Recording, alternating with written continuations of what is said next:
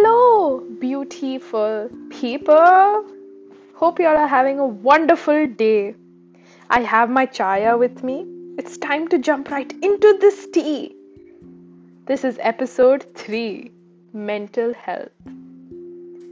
When I thought about how I wanted to craft this episode, initially I was thinking about talking just about what mental health is and why it's important to take care of. But I also thought I'd add in experience, um, my experience with mental health is anecdotes, as well as a, throw in a couple of resources, um, which is helpful. Um, I'd like to say that I'm not a mental health professional.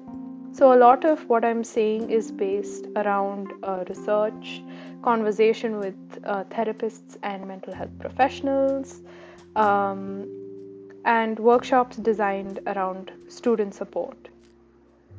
Mental health, as defined by Medical News Today, refers to the cognitive, emotional, and behavioral well being.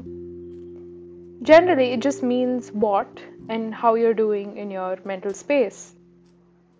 Your mental health can vary in degrees in any way you can describe. Um, so let's see. As of now, um, I'm actually in an okay mental space. I have work which I'm super concerned about because university, and um, I'm excited to meet a friend after such a long time. So, in a sense, um, my mental health is in an okay slash good place, I guess, as of now, that is. Mental illness, on the other hand, is generally associated with the lack of mental health or the lack of mental well being. I want to say that we need to be very wary about the terms that we use uh, while talking about mental illness. And instead of speaking about terms, I'd like to speak about it in uh, expressions and descriptions. Last Saturday was Mental Health Awareness Day. The week before, that is from 4th to 10th, was Mental Health Awareness Week, which sort of got me thinking about how I've been coping with various things, including the pandemic's effect on how I look at my body or my body image, and stress, as well as my general anxiousness to return to normalcy. Self care has been something that I've been in, you know, indulging it with for such a long time now. Um, it's really helped me. And um, in conversation with my therapist we sort of came to the conclusion that indulging in self-care is not selfish. I've been doing some art some writing and thinking about you know what i want to talk about in my podcast as forms of self-care. But it can be also as tiny as going and meeting your grandfather anyway indulging in some form of self-care is important especially in you know a very stressful time like this pandemic. I've struggled with my mental health and although i wasn't clinically diagnosed mostly because people around me weren't very educated or aware about the fact that mental health is important and also the fact that they weren't really noticing it because i refused to show it i think um, in this episode i might just reveal a lot of things that you know, I've not revealed otherwise. Ooh, let's get ready for a tea spill sesh. I'm so excited. Trigger warning um, I'll be talking about mental health issues, coping issues. For a long time in school, I was bullied for the way I look and behave.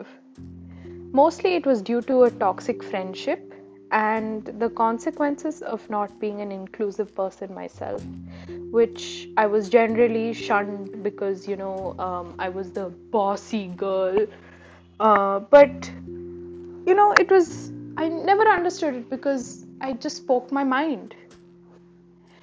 I began to build shields and create walls, you know, to ward off the attacks and to get away from the negativity. But it only pushed me away from knowing exactly how to feel fulfilled by, you know, interacting with others, since I'm an ambivert with extroverted tendencies. Uh, making friends became hard. People just didn't give second chances therapy in school became an attack on my personal being. Started also, you know, getting migraines in school when I just wanted to get out of a situation that I couldn't deal with and I just wanted to shut down. And I hated going to school because it was just hard for me to cope with and I really didn't know how to talk about it at home the reason for this was because I was worried, you know, I might just upset my mother, or that the chance to study in a good school like the one I was in would forever be ruined. This was also, you know, a time in my life in which my grades uh, reflected my personal struggles. But, you know, it all changed. It changed when I realized that I don't live alone. There are people who love me, and although you know I was only hyper registering the people who hated or despised me, I realized that there were people who actually didn't mind me and who enjoyed my company. So I started to live. Mostly for my sister because I didn't want her to go through the same thing that I did. Um, I didn't want her to be isolated, or and I also didn't want her to isolate people because who knows what other people are going through? Children are cruel. Um, and it's not very surprising to me that they said what they said and did what they did because at that point in time they meant it. Hopefully, they have grown up now and they've become more inclusive and kind humans. And, uh, you know, when I say this, it might sound like a paragraph or like a speech or something, but honestly, um, I I could write an entire book about this period in my life when you know I started you know not wanting to eat because uh, I wanted to look a certain way. I I didn't want to you know say the things I felt because um, for lack of a better word, I was afraid of what people might think about me. And this time in my life was which was largely dark was a time I took very hard because you know you're growing up and it's an impressionable age and so I internalized a lot of things. Um, and yeah I mean it's something I can talk about without much emotional breaking because I think I made my peace with it and I've counted it as a part of the trajectory of my life and uh, I've shared it with a lot of you know close circles as well. Um, I know everyone has their own story, their own struggles. And let me tell you this you are valid. You don't need my validation, but um, you are valid and you, you mean a lot of different things to a lot of different people. You don't need to fit into anyone else's ideal type because you are you. And a lot of lessons I've learned in my life have been lessons that have stemmed from turmoil and pain. Uh, if there's one thing I've learned from my middle school trauma, it's uh, probably the fact that you can't change anyone else. You've just got to do what you want. Laugh all you can and try to make others laugh, even if it's through dad jokes. Don't expect anything from you know anyone else because you can't control them and how they behave and how they react. And also know this that you'll never be good enough for anyone else, but you can be good enough for yourself. Another thing that I've sort of struggled with uh, and uh, also equally reaped the benefits of is um, my OCD I've had to obsessively maintain a certain form of cleanliness in spaces that I use, uh, as well as you know wash my hands on a regular basis. It's sort of a double-sided coin, or you know, also uh, you could say it's a double-bladed sword. While the downside to it is that I've become less flexible in certain spaces and possessive of certain things. Sometimes I become uncomfortable when things move around and you know, when I'm not organized for the day or the week. I'm also overly conscious about everything, you know, whether everything is in place or not. And those are a few downsides. But here's the greatest part about it I'm generally so organized that I get no complaints from my mum. So, yay! Jokes aside, the organization also balances my general chaos in which I live in. Like, it isn't just about, you know, letting this pencil stay in this position just so that, you know, it's in the right place. It's even something like, you know, arranging your clothes in the colors of the rainbow or according to refractive indices. Um, here's a fun fact um, I get really uncomfortable when my OCD redu- le- level reduces. Like, I tend to feel lonely without it, and um, that's probably because it gives me something to do. So, hee hee. Now, I think um, it's a good time to start talking about my experience with therapy.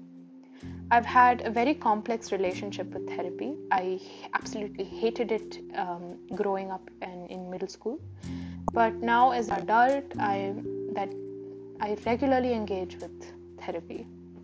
Um, I just guess it depends all on the therapist and how they interact with you and how you perceive that interaction.